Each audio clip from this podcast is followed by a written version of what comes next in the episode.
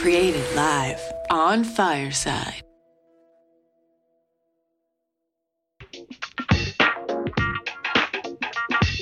Welcome to Office Hours with Dr. De Veau. This is the next evolution in professional development in higher education. Every week, it is my honor to bring you higher education thought leaders, topics of note, current trends, and new information to ponder. Shows are replayed on Apple Podcasts, Spotify Podcasts, iHeartRadio Podcasts. Subscribe, rate, share on your favorite podcast app. The Beyond Transfer Policy Advisory Board, otherwise known as PAB, has issued a series of white papers referred to as No Easy Answers. The PAB is a group of 12 expert practitioners who are laser focused on equity and understanding and how uh, complex transfer and credit mobility are. The series highlights several challenges to the transfer process and digs deep into the layers of questionable business practices that have become standard in higher education. This three part pod series uh, will bring together PAB members who are writers and contributors to the white papers, and we will unpack their findings and recommendations. Today is the final episode in this three part series, and we are going to focus on students and how the promise of transfer doesn't line up with the reality.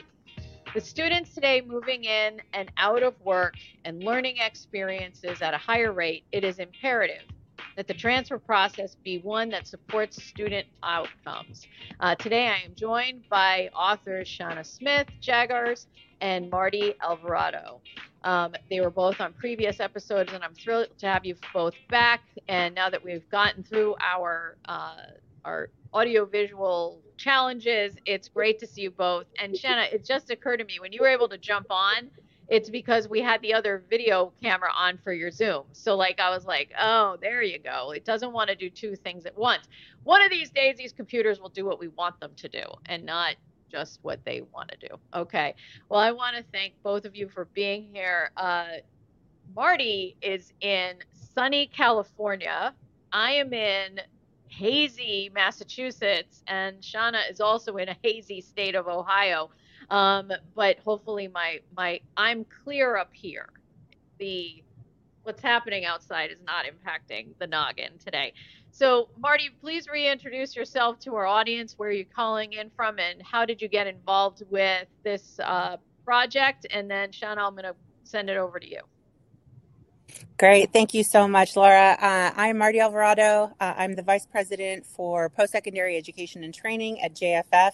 Uh, my initial uh, engagement with the advisory was uh, during my time as the Executive Vice Chancellor at the California Community College Chancellor's Office, where I oversaw our many of our um, transfer initiatives for the California community colleges. Excited to be here and um, thoroughly impressed with this advisory. You guys are doing amazing work. Shanna, tell us a little bit about yourself and how you got involved. Uh, so I'm Shanna Smith Jaggars. I'm an assistant vice provost at The Ohio State University, and I run the Student Success Research Lab here. Uh, so we try to identify challenges to student success and potential solutions to those challenges, um, how effective they are, and um, help support scale up and implementation uh, across the university. So um, transfer students are one of the areas uh, that we focus on in our research. And um, prior to Ohio State, I worked for the Community College Research Center, uh, which focuses on um, improving the success of community college students uh, nationwide. Uh, and so there's a, a lot of uh, work that we did around uh, transfer, both there and in my my current position. So that's how that's how I got pulled into this um, amazing group of positive, wonderful people. And you all are very positive. Every email thread I'm on with all of you is like a boost of serotonin. So I have to say, you're, you're very positive folks. Um, I want to start with a revisit to some terminology that we started from the very first show. Um, and Shanna, I'm going to have you kind of give us a little bit more perspective on this to reintroduce folks. I know it's been a couple weeks since we've been together. I want folks to understand this. Um, is that in the white paper, uh, rather than use the term transfer students, even though we're going to use that a bit today because it, you know, it's just going to come off my mouth and that's what's going to happen. But in the paper, it really talks about um, this idea of moving our framing of the students to um, affordable, affordability, credit mobility are part of this transfer lingo um, in the paper. Can you talk to us more about those terms, why those terms matter, especially as it relates to kind of framing it for the student experience? So again, that that affordability, credit mobility, and transfer, and how that all kind of bundles up. Sure. So um, we talk uh, about rather than talking about transfer students, we often talk about students who transfer or students who transfer credits because so many students who are not currently classified as transfer students actually do transfer in a lot of uh, credits between the institutions that they um, participate in. Um, and for these students, it's really hard for them to get a sense of how quote unquote affordable a particular college or program will be because a lot of times what they see is the, the sticker price but there are a lot of factors that contribute to whether that sticker price is actually going to be affordable to you. And so you've talked about a lot of those uh, factors on your show before, like the difference between published tuition and the actual price that students pay. Um, and the opportunity costs of being in school versus gaining more work experience during the same time frame. But um, some of the things that are that we talk about in this paper that are particularly important are around credit mobility because that impacts the number of semesters or the years that you'll have to pay for before you can finish. Um, so we are really focusing on things about credit mobility and transfer that that increase the time or the price, either the number of semesters it takes to get your degree or the net price that you're paying for each one of those um, semesters. Yes in the last show, we talked about accreditors and how accreditors could potentially get more um, involved in this and have more of an impact. And as I was marinating on our, our last two conversations, that idea of uh, how the credit mobility I wish there were there was a you know how we're always looking at a dashboard. We're always looking at a scorecard. We got to try to do this. I have I have mixed feelings about credits about scorecards. But anyway, I'm asking for a new scorecard. Um, that being said, is I I would love to see campuses actually have this almost scorecard of the credit mobility and how quickly because you hear a lot um, it's that time of year. There's graduation ceremonies happening uh, actually today in the city I live in uh, for the high school, and um, it is. The, you know, you got students who are starting out next year at a community college or make a decision about a place to earn some credits, and how how mobile those credits are uh, are often things that we don't talk about. I've actually sent a copy of the podcast over to uh, the college advising office at my daughter's high school to say you should listen to this because I think it's important as you're framing this for the students who are going to start at our local community colleges or maybe in, uh, uh, enlist in the military. What does that actually look like in terms of that credit mobility as they move forward? Um, I, I want to turn to Marty and I want to look at some of the urgency and relevance on this topic and why it is so urgent uh, and something we need to be paying attention to right now. According to the paper, at least 39 million Americans have some college credits and have not yet received a degree. 38% of all first time student transfer institutions with, uh, sorry, first time students transfer institutions within their first six years of those, 45% change two or more times. Approximately 34% of high school students take college courses in high school, with 88% of high school students offering uh, high schools offering dual enrollment. 64% of students work while in college, and approximately one third of veterans hold a certificate of some kind, but no additional education that's a lot of stuff that I don't think people really have a, a strong understanding of. And that includes people who work in higher education. So, my question do you believe that this puts the urgency of this white paper um, and the entire compendium at a higher, heightened level within higher education? And could you explain for me?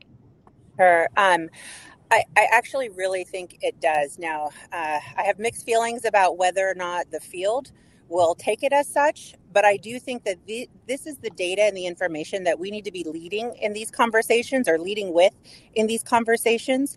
Uh, too often, um, we're acting as gatekeepers, uh, not sort of fully understanding the extent to which that is harming and or mitigating enrollment and participation in higher education.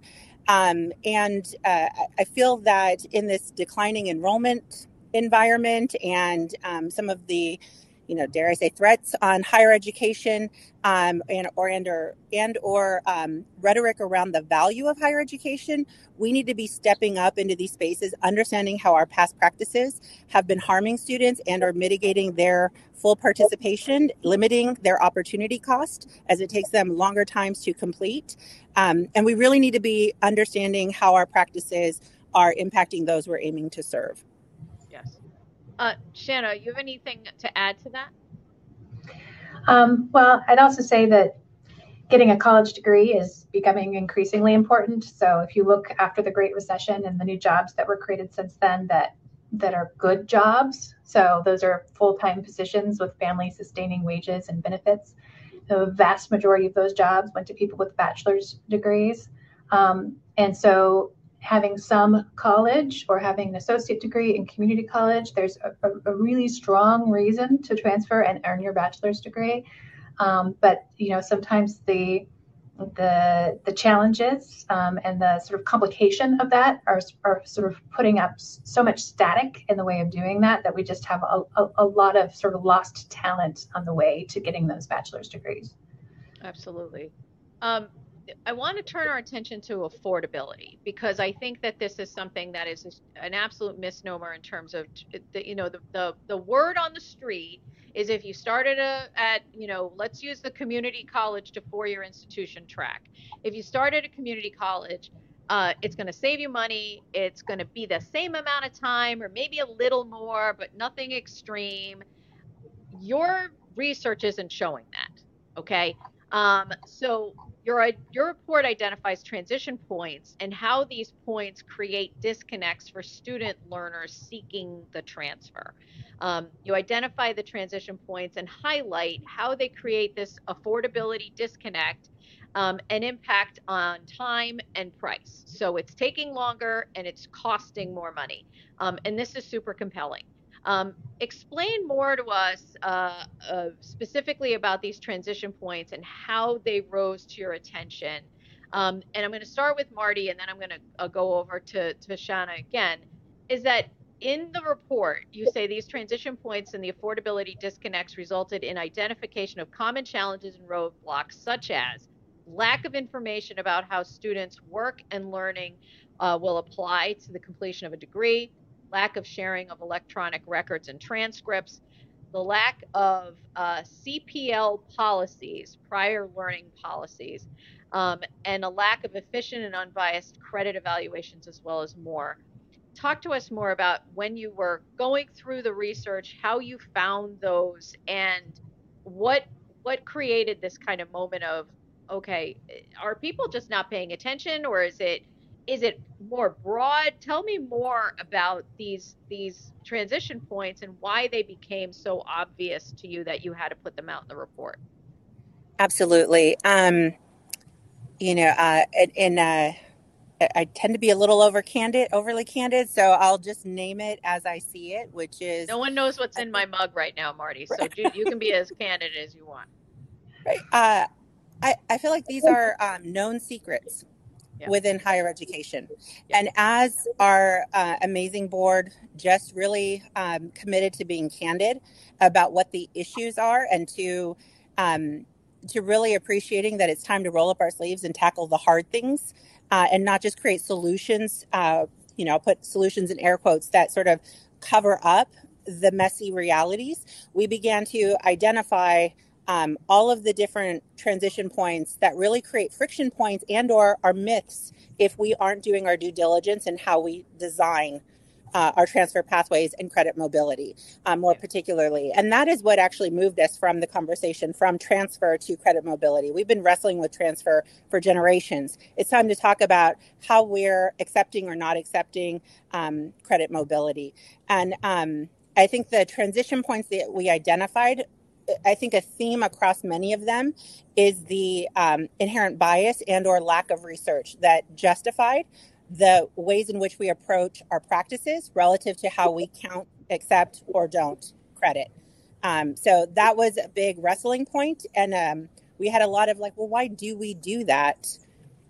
What's it based on? And as we sort of peeled back the layers, or you know, moved the curtain, it was well, it's just been past practice. Um, right, there's not right. a lot of good evidence for it.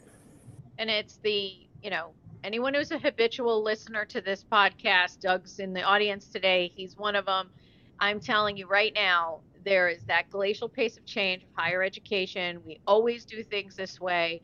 I was uh, talking to a former colleague of mine from uh, uh, from one of the colleges I worked at, and he's now currently he he called me about uh, my recent blog post where I was talking about you know I I'm this I'm somebody who goes out and says every college needs to have a closure plan. And whether it's your closure or someone else's closure, you have to have a plan. And it was in my blog last week, and I got a ton of response. But he brought up this idea of he's worked in federal government, he's worked in private sector, he's worked in all kinds of different places. And he's like, I really think that this, the governance model of higher education just also creates so much glomming on of not being able to get things done. Um, and, you know, this, there was a, a president, a past president of Boston University. His name was John Silber, not well liked. I want to be very clear. He was kind of a jerk. But he had something that he said that I will tell you right now. I'm like, hmm, he's kind of right. Higher education is not a democracy. Now, that doesn't play well with faculty and it doesn't play well with students at times. But that that de- democratic feel of higher ed is what even slows the pace down and you are going to do in the default mode as you just said Marty. This is the way it's always been done. We're not going to change that. Why mess with it? And in this particular case if we what we want to do is provide a pathway to completion we have to change it. We have to change it. Um, Shanna, I want to bring you in and I want to talk about the affordability disconnect that as as a result of these issues that that affordability dis- disconnect results in an impact on the students time in college and the price that they end up paying talk to us more about why that ends up happening talk to us more about what you found out and are we seeing any discrepancies by race, gender, first gen status, and state location? So I know I'm throwing a lot at you, but talk to me about a little of that. Well, you know, just as an example of the kind of thing that might discourage students who want to transfer from actually doing it is that they they have these uh, credits, but it's really hard for them to tell how those credits will apply to different destination colleges and majors. So if they're looking at three or four different places that might be in their immediate area, they really just don't know often until after they've already paid the acceptance fee at a particular college how many of their credits are going to apply to what. And so yeah. that really discourages a, a, a lot of students. Um, and then, then if they find out that if their credits don't apply uh, to, to the extent that they thought, um, it might discourage them from persisting to complete their bachelor's degree. And so this not only, you know, do they have an extended time to degree, but there's also there's lifetime consequences in terms of their earning power and their ability to pay back students' loans if they either don't graduate or if they take longer to graduate. So, um, in in one of the studies that um, that I have done with one state state uh, system, we found that um, eight years after they start college, students who had to transfer to finish their bachelor's degree um, had depressed earnings compared to their peers who started as, as, as first time students by about $300 a month. And this was primarily due to the additional time they needed to earn the bachelor's degree and leverage that degree in the labor market because they had, um, they were just farther back behind their peers um, just due to that. And historically marginalized students are more likely to start at a community college. So they're the ones that are more likely to be harmed by all these flaws in the transfer system. And to the extent that you know the flaws are making things confusing and challenging, these challenges tend to fall more heavily on the populations that are already disadvantaged. Um, so, for example, completion rates for a bachelor's degree within six years of entering a community college um, are 10% for Black students and 13% for Latinx, compared to 21% for white students and 26% for Asian American students. So it's just, yeah, there are really big discrepancies there. That's a big gap, and and that makes me angry. Um, but it also, uh, I wonder, and I and I didn't ask you this in in the prep notes, but I'm wondering either of you saw anything of this with your research of you know there's some camp there's some states where community college has been free for a longer period of time. They decided years ago to go to free community college. Do you see any um, any good work in those states or in states where they said okay we're going to actually make uh, make this an effort of not only we're going to do free community college but we're actually going to create a pathway that is a timely pathway any any states doing good work in that regard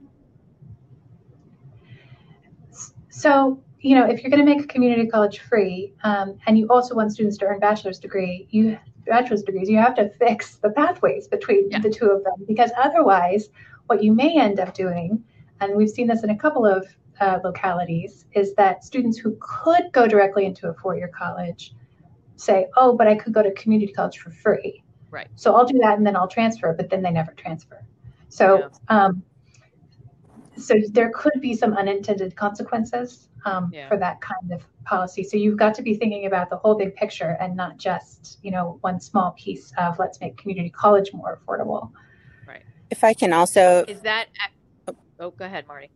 No, sorry. Um, I was going to say, you know, this makes me think about California, which is you know, community college is, is relatively affordable, $49 a unit. Most, most times it's free for many community college students. They qualify for free tuition. Um, I think this is where the movement from transfer to credit mobility is critical because of the density of so many of our populations and their higher ed options.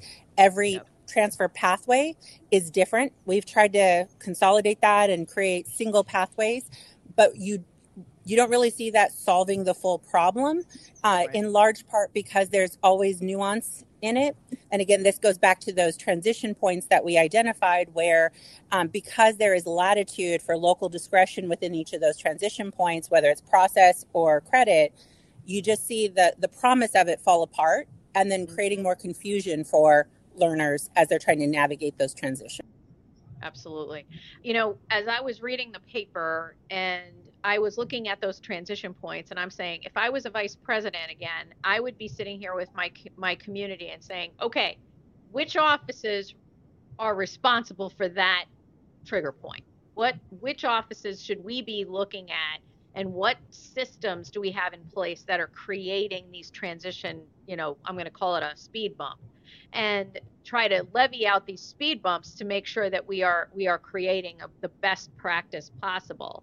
And I think for people who may be listening to this, who may be responsible for orientation activities or transition activities, these points that you've laid out are are a great roadmap to be able to say, okay, what are we doing here? And what you're doing is you've identified them and you haven't gone, you know, you've given some examples, but broadly, it gives the person who's reading it to say, okay, I can actually, and what, what I like about this section of the paper is that it is actually these digestible bits so that if I'm somebody who's working on a campus and I can say, I can't do all of this, but you can do some of it.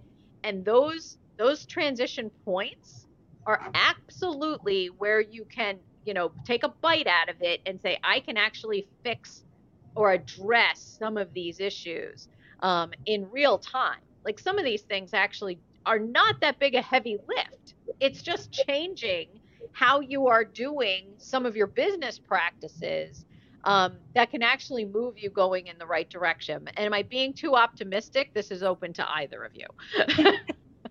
I'm, I'm, no, I, I, go ahead, Shanna. I, I, think that makes makes sense. And I, I, you know, to build on your question earlier about free community college, um, you know, we need to be thinking about things like financial aid from the perspective of the different kinds of students who might be needing to access it. Because we the research finds that students who transfer get less institutional aid than new first time students. And in many states they have they can't access state aid programs. So for example some states focus their aid programs on full-time students or they apply merit criteria that are based on recent high school performance or they require that students attended the high school in the state but transfer students they're mobile they're often attending part time. They're returning to college as adults, so they don't have that recent high school performance. Um, and so only three states have financial aid programs that are dedicated to students who transfer, and they have pretty low award amounts. So if you're wanting to say, oh, okay, we'll start with free community college and then you can transfer, but you haven't built out a system to allow them to transfer affordably, um, and you're then and you they may be getting less financial aid than they would if they started at the four-year college and a less affordable degree for that reason. Like that is sort of shooting yourself in your in your foot. Yeah. but you know states have not necessarily kind of looked at it from from the, the the default lens to look at first time freshmen. People don't really think about the sort of alternate uh, the alternate lenses or perspectives I, am so glad you brought that up, Shanna, because I think that's where you know you've got this. Um, you know, we talked about it in, in, one of the shows earlier. This this uh, series is that idea of the sugar high when it comes to enrollment, um, and that you know transfer students in terms of the whole transfer model right now is it creates a sugar high as far as the enrollment process is concerned from the institution. You're not actually creating a better you know a, a business practice moving forward and something that's more sustainable. Mm-hmm. From a legislator standpoint and from a look what we did x state we've made community college free. That's a sugar high for the for the student too. Because they're saying or their parents are saying or whoever is supporting them through this their families they've decided to go back to school you have a whole group of folks who are saying free community college fan fucking tastic. Pardon my French. It's like, you know, this sounds like the best plan ever. But to your point, if that is you get it for free, but it's actually penalizing you in the long run for time and actually out out of pocket cost, it ain't free. It ain't free. And this, I, I just want to jump in because I, to your earlier question around the you know, are we being too optimistic about like these are things that people can actually tackle and improve right now? Uh, you know, my favorite answer, yes, but no, but no, but yes, right? Because they could, right? People can jump into this right now and it's a lift, but it's not as shiny as yeah. rolling out a new transfer program that is actually aimed at recruitment, not actually facilitating seamless transfer.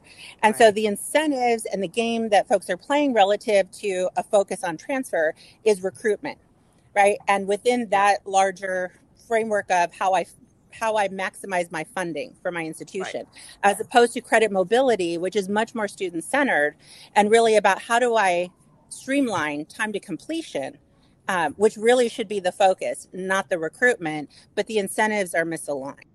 Yes, absolutely. Um, you know, that makes their job so much harder, Marty. Come on. That just that just makes it so much harder. Um, so let's talk about recommendations. Uh, I think that first and foremost, anyone who's listening to this, when you listen to the replay, when the replay gets posted, the link to the full white paper is provided, so you have all that information.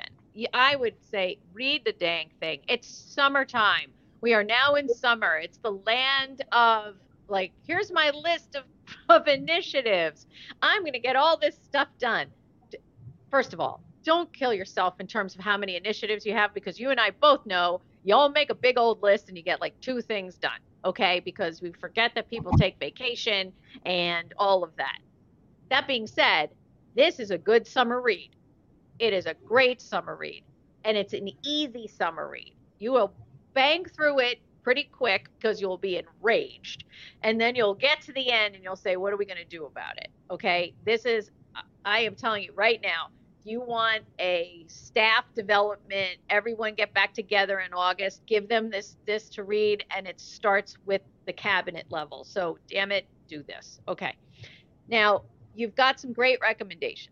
And what I love about the recommendations is they are student centered. And and honest to God, the whole thing about this whole white paper and all the research that you've done is that it's put the spotlight back on the student. And the student is the is the should be the focal point here. Um, and so some of the solutions for campuses are uh, that you've outlined are course equivalencies automated credit evaluations dynamic e- educational planning and comprehensive learner records and i want to talk about those uh, in more detail. And so i'm to i'm to pass it to whoever wants to do which one. So show me your hand if you want to do one. Uh, i want to by a raise of hand okay? So let's start with course equivalencies. Who wants to take that one on? And shanna's kind of putting her hand up. Go ahead. So I would say that course equivalency is a, uh, a necessary but not sufficient uh, thing, mm-hmm. a policy to have in place. Um, so, course equivalency basically means that um, ideally across the entire state, um, we know that if you take a psychology 101 course um, at this at any of our you know state colleges, it will translate into the introductory psychology course at any of the other of our community colleges or, or universities. So it's very helpful and it allows for um, more automated credit evaluation, uh, which we can talk about in a moment. Um, I, I, would say, though, that it is not necessarily sufficient because sometimes um, there are excellent, very useful courses that are not just not going to be equivalent to courses at other colleges. Um, you know, community college uh, courses are often more applied and sort of uh, immediately this is what you will do when you get into the workforce. Whereas um, university um, courses often tend to be more sort of theoretical and helping you think through ideas about how to tackle and apply things. And so they may have they may be on similar topics, but they're very different kinds of courses. And so making a course equivalency between them doesn't make sense. But that doesn't mean that the first course is useless or right. shouldn't have some application to the exactly. degree at the end. It should not be and so if we, rely, yeah. if we rely entirely on course equivalency systems, which are helpful, they can also um, sort of undercut our ability to be able to really think more critically about what are the learning outcomes of our degree and which of these learning outcomes um, have been satisfied. Yeah, absolutely.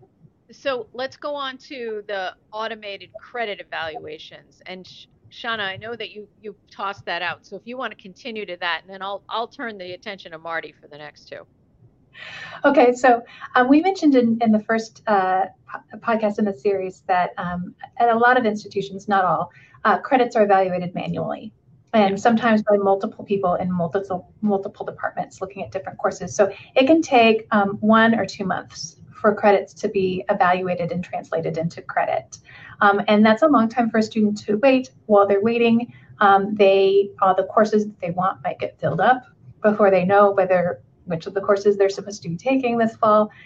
Um, and manual evaluation also makes it possible that um, the evaluator's bias can creep in. So, for example, an evaluator might look at Psychology 101 from a university and from a community college and just make an assumption that the one from the community college is not going to be equivalent. Um, and um, only about half of colleges even tell students why their credits were denied for transfer. So there's a lot of room for bias to be there. Um, and so automated credit evaluation can really remove that bias and make it so much more efficient. Um, and so course equivalencies, if you've got a course, a course equivalency framework in place uh, and the technology in place, um, automated credit evaluation becomes very straightforward. Um, but um, again, that does make us tend to lean more on the concept of credit equivalency or course equivalency, yep. which you know has its pros and cons. I, I like this idea because it actually also brings in um, the idea of using technology to our advantage. And I know it scares people. Technology scares people. You know, I went to a webinar last week about Chat GPT in the classroom, and it was fascinating the level of paranoia that people have. I'm like, okay, folks, you know, let's let's it's going to happen. So let's just let's figure it out. Okay. Um, but this is that kind of thing where I'm like, from an administrative standpoint, if we can actually create something that that is automated that gives at least students maybe if you feel very strongly that you can't have a, a final read on what classes someone will accept an institution will accept.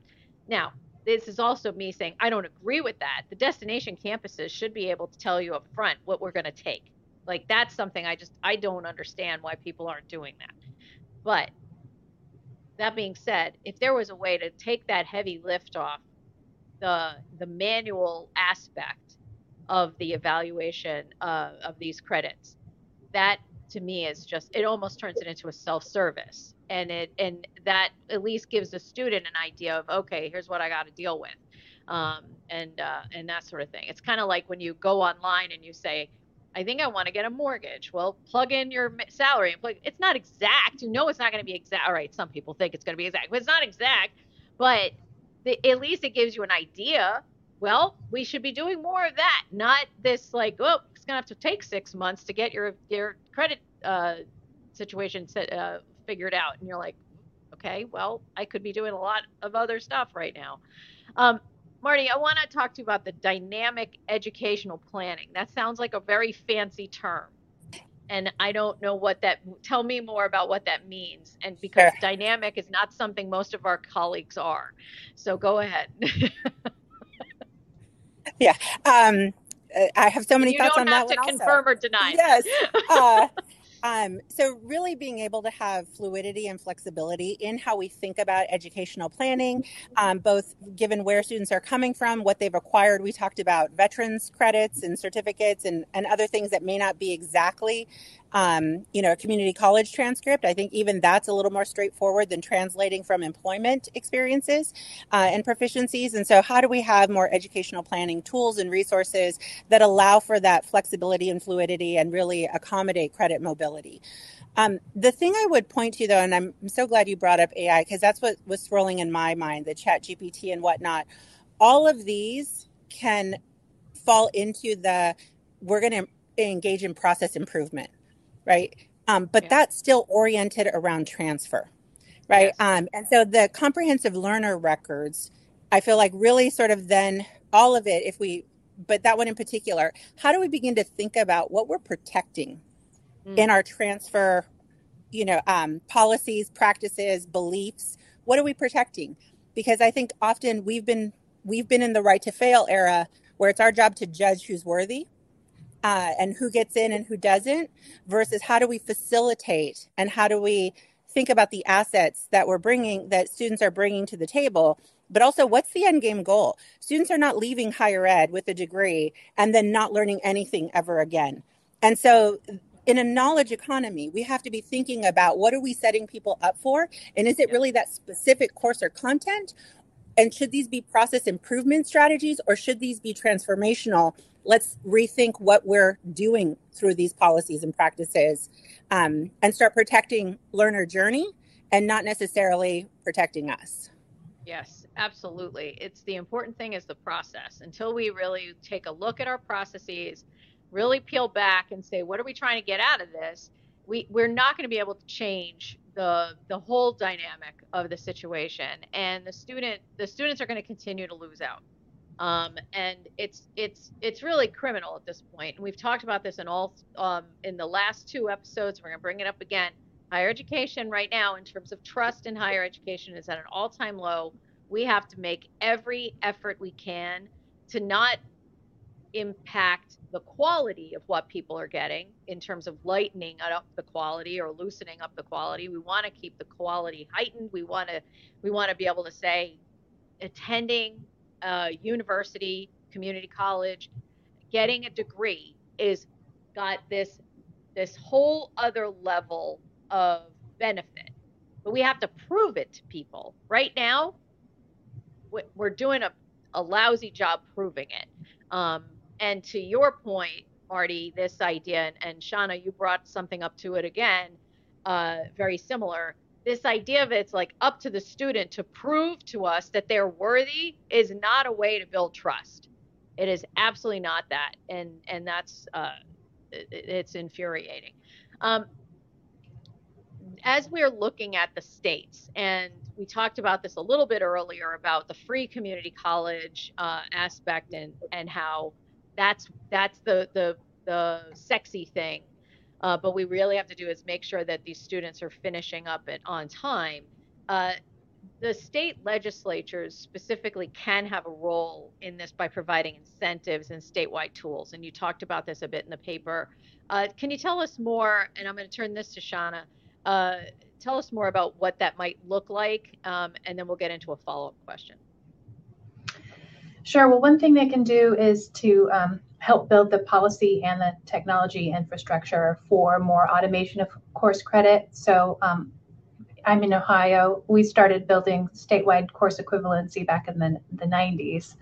Um, and so over time, we have developed a very sort of collaborative framework across all of the state's public, community, and four year uh, colleges where um, disciplinary groups of faculty meet regularly to review the course learning outcomes for um, the sort of statewide learning outcomes for specific courses. So, for example, if we go back to introductory psychology, there is a set of statewide learning outcomes. And as long as each institution is meeting at least 70% of those learning outcomes for that course, and then of course they can sort of flex around that to, to sort of match with the specifics um, of their university and or their community college and their, their students. Um, as long as they're meeting that 70% threshold, their course is certified as um, being equivalent to any other in the uh, state system. And so that makes it, um, and, and, and the trust that is built that allows that to happen is from those faculty panels and the, um, faculty getting to know each other across the state, getting to recognize that yes, we all have the same passion, the same care about our students and about the rigor of their learning outcomes. Yeah. Um, and so this makes it relatively easy for universities like mine that are at a large scale to build or buy the technology to automate um, our course evaluations. But there are a lot of small colleges in the state that can't afford it. So mm. states might also have a role in helping colleges, um, for example, like negotiating a statewide licensing agreement that allows any college in the state to use a particular tool for reduced cost. Mm. Um, and they can also help build a data infrastructure that can help us see like how well is transfer working, who's doing a great job, and then helping to communicate about the practices and sort of support those practices at other institutions in the state. So let me ask a question, and I might be getting too granular on this or or whatever, but I think what what's interesting to me about this, anyone who's ever had to deal with a articulation agreement or developing an articulation agreement knows how painful that is. I mean, like honest to God, I it it like I want to just pull out an eyeball. So with that being said, in, Ohio right now, is there still a need for articulation agreements within the state institutions, or because you're all uh, part of this this program, does that uh, negate that need? Yeah, as long as you're a public in Ohio, there's not really a need. Now, there are some courses that are not part of the state equivalency system because they're not um, they're not very common. Um, I'd say the vast majority of the kinds of courses that get transferred are covered by the statewide agreements, but there, you know, there occasionally there's going to be some that aren't, and so there may be articulation agreements around those. Um, but we've basically simplified it here to say, okay, have we gotten this course before? How did it apply then? We're just going to build that rule. It's just going to automatically apply that way from now on. Fantastic. Um, so I want to ask uh, Marty this follow up question. You also provide an example of how state incentives and good policies can create a successful transfer environment, and you specifically uh, looked at Arizona State University. Can you tell us more about the ASU program? I cannot, unfortunately. I'm, I'm like, oh, darn, that question's coming to me. Um, I, uh, I can tell you about California uh, okay, specifically. Go ahead um, and who who did work with ASU to try to figure out our uh, transfer policies. Um, but I, I think you know the state incentives and good policies. It's it's it's complex and, and dynamic uh, because it's a good policy when implemented with fidelity and good yeah. intent. It can yes. be challenging when the policies are structured in a way where it, it provides an opt out um, sort of vehicle.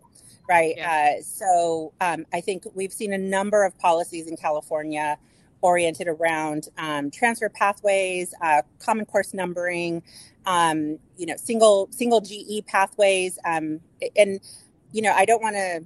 I, I, hate to center California. However, 116 campuses, community college campuses, 23 and yeah. and nine uh, four year. Yeah. It, it yeah. really is, and so it, it, so many of the challenges that other states are facing, we have in pockets and then comprehensively. Um, so I think as folks are thinking about policies, I think there's an element also of needing to understand how the policy gets rolled out and what are the data points that we should be capturing, sort of similar to has it made a change in the time from uh, application uh, for equivalency to actual outcome of equivalency. So much of that data is often hidden. Um, right. And so we're unable to really see how the policies are impacting actual practice, even though some may be compliant uh, as, it's, uh, as it's moving forward. Fantastic. I, I think that there's also, you know, as a, it's Pride Month and there's uh, different uh, opportunities out there for LGBTQIA students to find uh, LGBTQIA friendly campuses. You know, the Pride Index is one of them. It's become a more uh, robust uh, process and that sort of thing. And I think that one of the things that that I would like to see out of this is even finding something where you say, okay, look, the campus doesn't want to get on this idea of uh, being uh, transfer uh, friendly um, and that sort of thing. What what metrics are maybe out there that uh, will allow for someone, a third party, to say, look, we're we're ranking you and you're not doing a great job.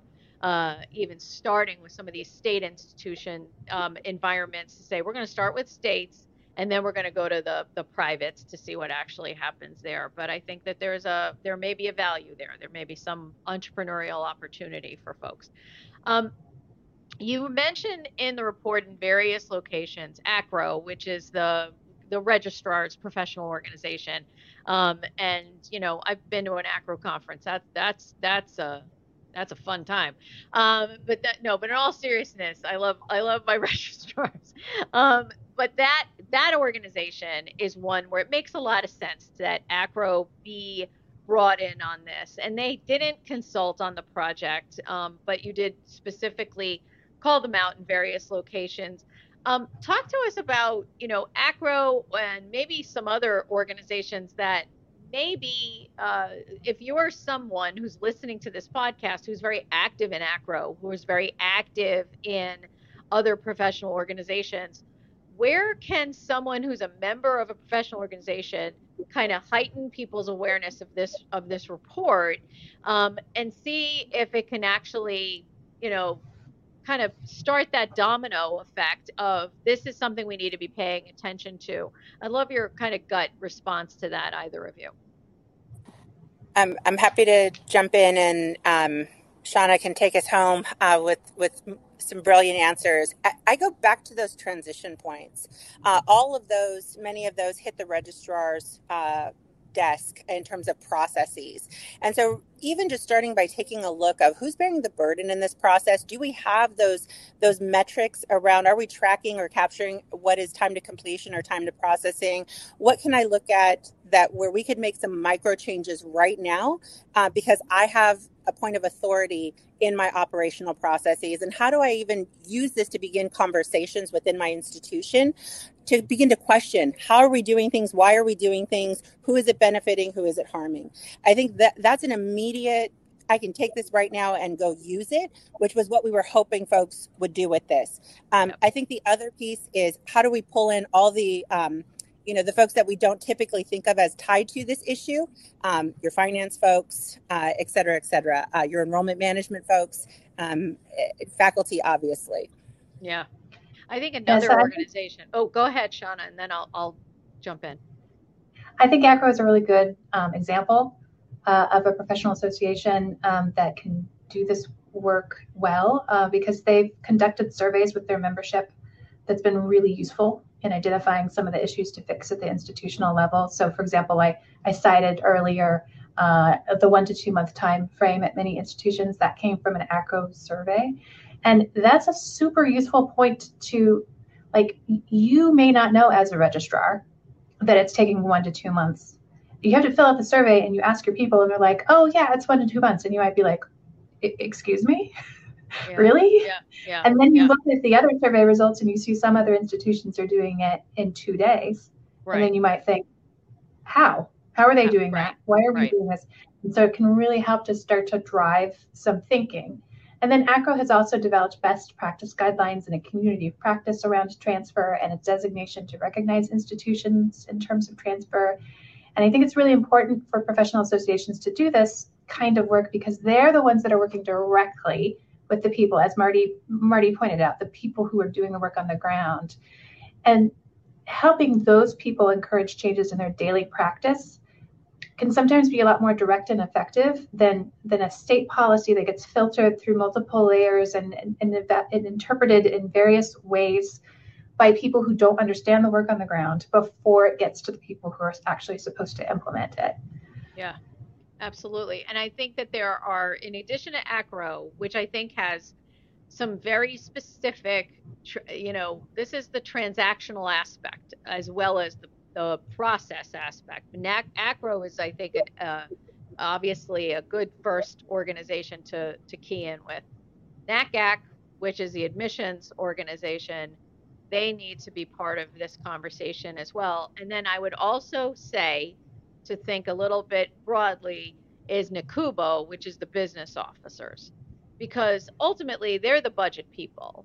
And if they're aware of this, they're going to say, and, and I will say the people I know who've been in the budget office, they're very, very uh, pragmatic. Like they are like, all right, like this is great.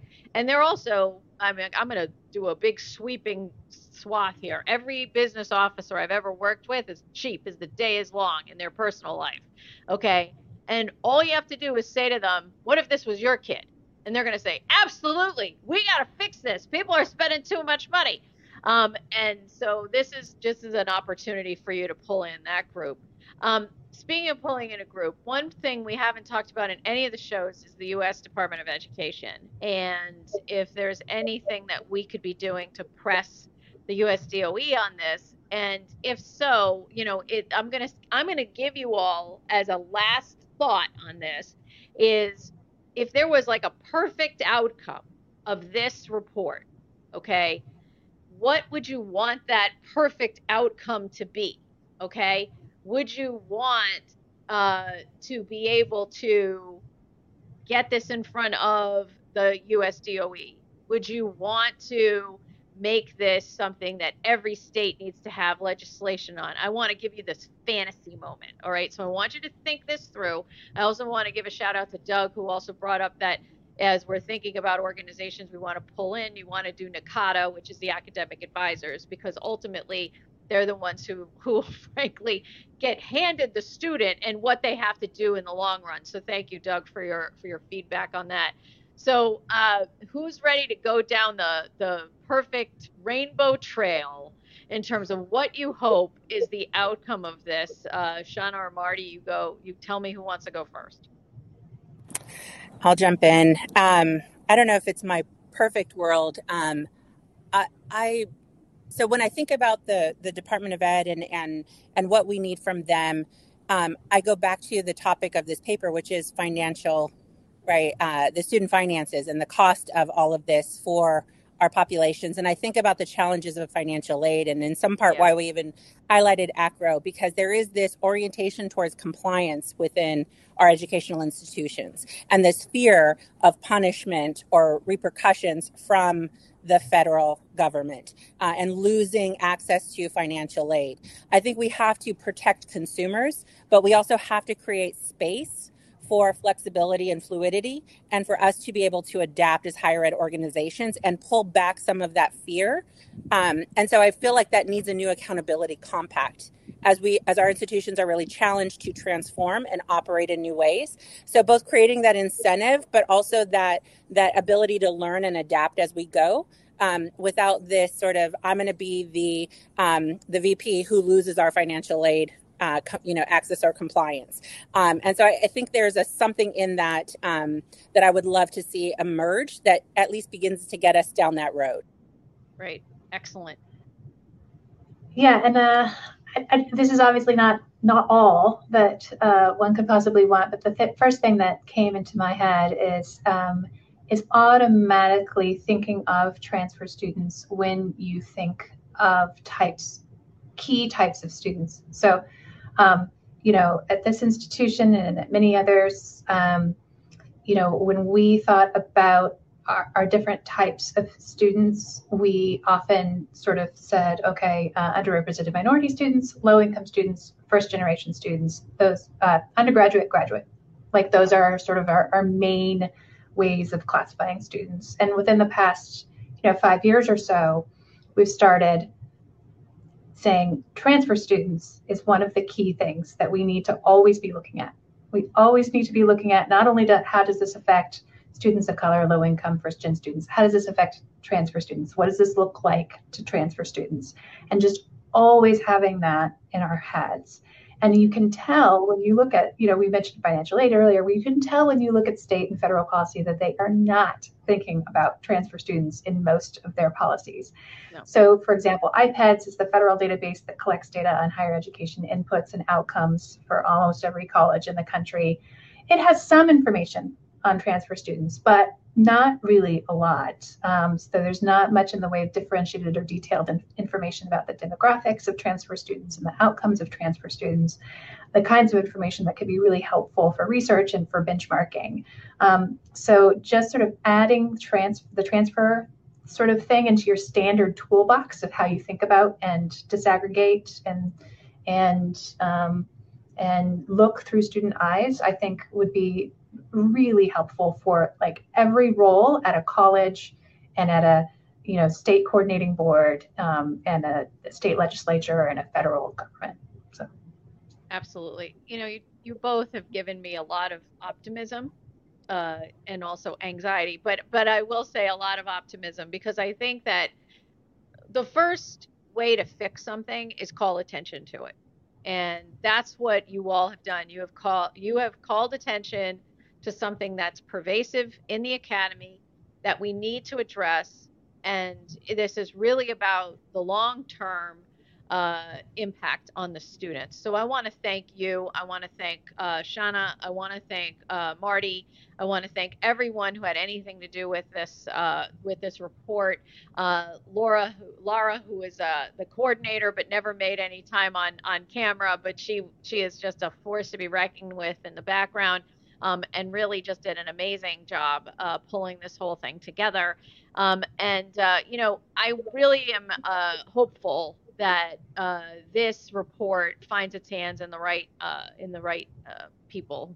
so I want to thank you both. I want to wish everybody a great summer. And you are listening to Office Hours with Dr. De Veau. It is a live audio broadcast aired and recorded on the Fireside platform. I am your host, Dr. Laura De Veau, and I thank you for listening. Be sure to subscribe to my newsletter, What's Up in the Academy, the number one higher education newsletter on the Substack platform, and follow me here on Fireside, on Post.news, and LinkedIn. And you will see a link to subscribe in the replay.